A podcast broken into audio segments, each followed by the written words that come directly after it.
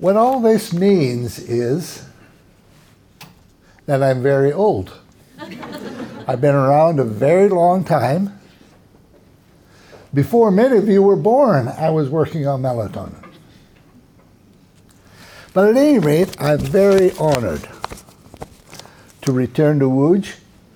I'm not sure how many times I've been to Wooge, or as you prefer, Lodz, Wooge. But I'm sure it's more than around 10. And I've had a strong association with all the many of the sciences in this country.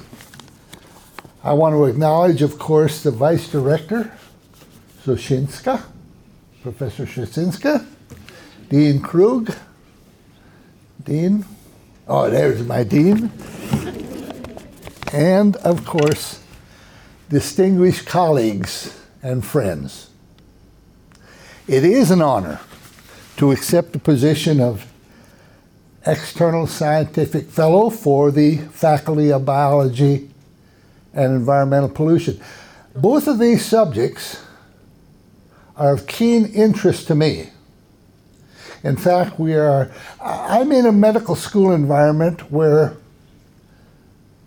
we don't have the diversity of scientists that you enjoy on this campus. In other words, everyone is medically oriented. We don't have plant biologists, we don't have mathematicians, we don't have physician, uh, physics, individuals who do physics. So it's a very different environment, and quite frankly, I think I would fit in this environment better than where I currently am.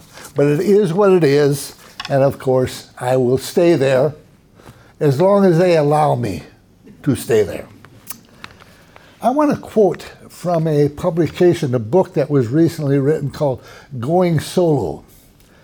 And that is that, I quote, life is made up of a great number of small events and, of course, a small number of great events, end quote. This event here in Wooge is one of my great events, for sure. And furthermore, it's the second opportunity I have had to come to Wooge to experience a great event. I was honored, of course, with a honoris causa in 1991, and now this very prestigious award. So I'm very grateful to Wooge and the faculty here. Awards such as this are not an expectation of science. Scientists do not work to win awards. We generally work to do research. However, when they are granted, they are in fact very much appreciated.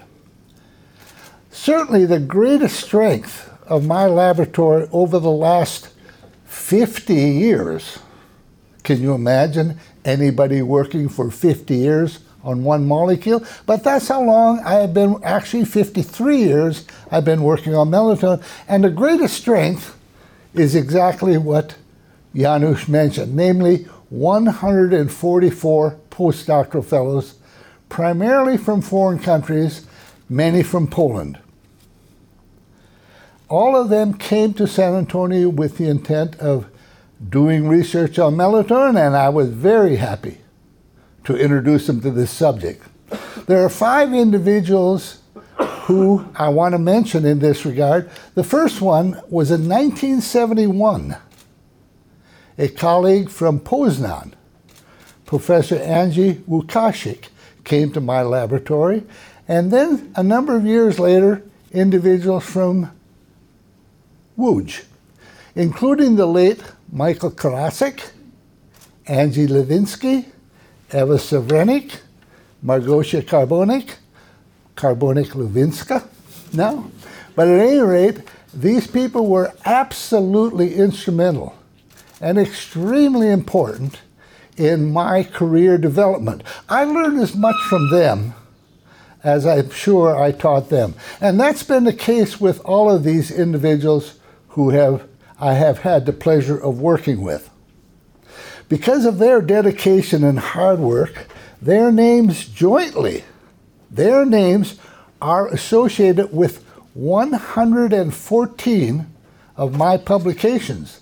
This illustrates their dedication to this discipline. They were always very hard workers, very interested, and did not waste any time in getting the job done. Additionally, I've had many other colleagues in Poland, at Jagiellonian, in Łódź, in Warsaw, in Gdansk, in Bydgoszcz, and other places that I want to, some of which I want to mention. I'm a little reluctant about doing so because I'm afraid I'm going to forget someone. But certainly the Kontureks at Jagiellonian, Thomas Brzozowski, where's Thomas? He's here. Of course, and Jolanta Jaworek, she's not here, but she's also from Jagiellonian. Christoph Selinski from Lublin, and of course Jan Koternik from here, and of course the big news Arnaki from Warsaw, and of course Janusz himself, who I've had a long association with, including Małgorzata Posmyk and Maria. I hate to say these, I don't mind saying the names, I just don't want to make it sound like I know what I'm talking about, because I really do not. Mar- Maria Berzovsky? Yeah, I don't. Uh, you, oh, here, Maria is here. Well, thank you, Maria, for coming. And I, am sorry about the name pronunciation. It's, it's just a little, it's ironic because I grew up in Minnesota, in the north of the United States. And it is populated by a lot of Polish people. In fact, I went to a private university where I knew the names Chichinski, Kowalkowski, Machinsky. There were a lot of skis. I remember that.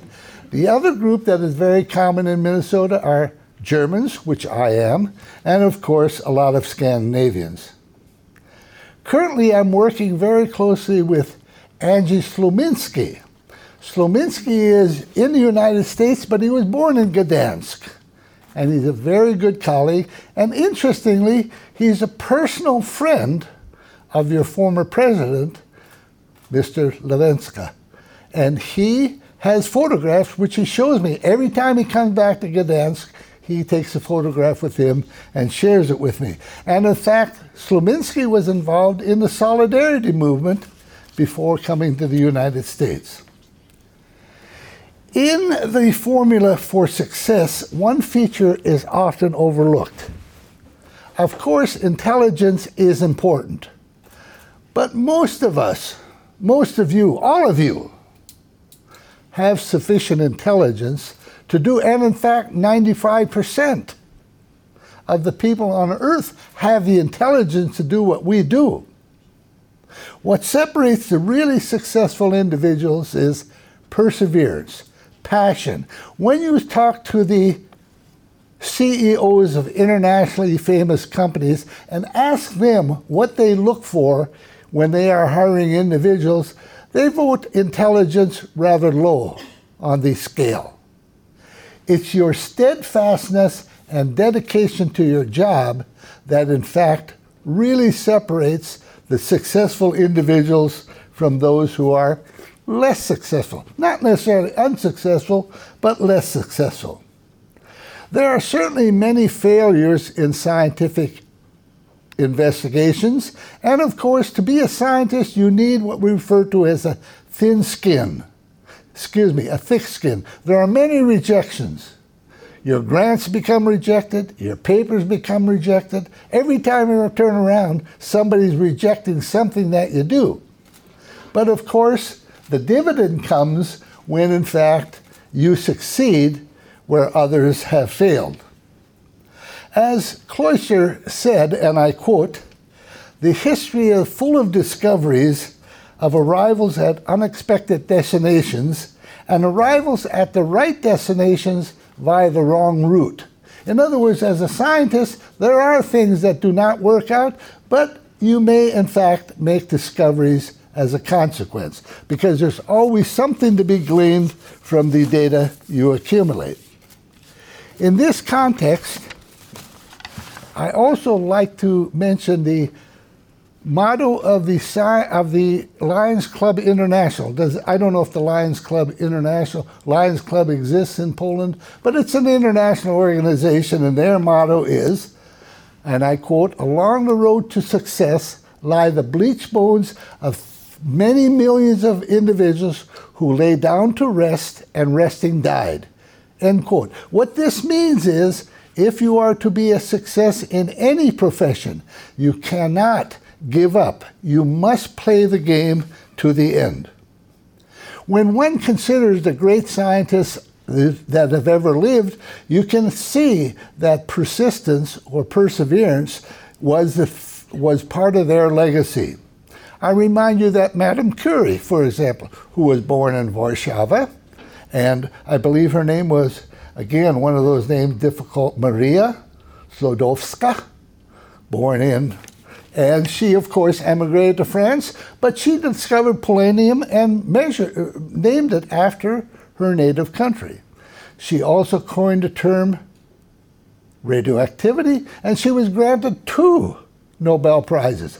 A very rare phenomenon. I only know one other individual that received two. She received Nobel Prizes in chemistry and in physics.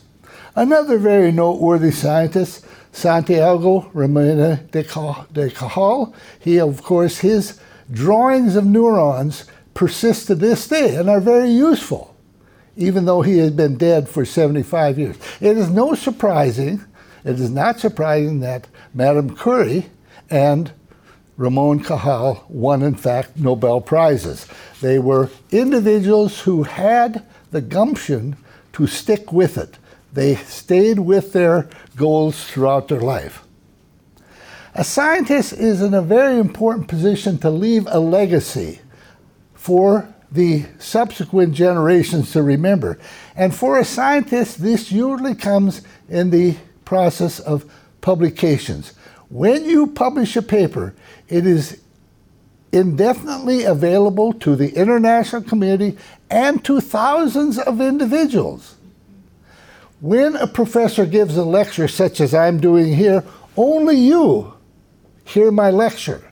But when I publish a paper, it is accessible throughout the world, and with the new electronic media, it is almost instantaneously available to tens of thousands of individuals. So, publications for a scientist to leave a legacy is really very important.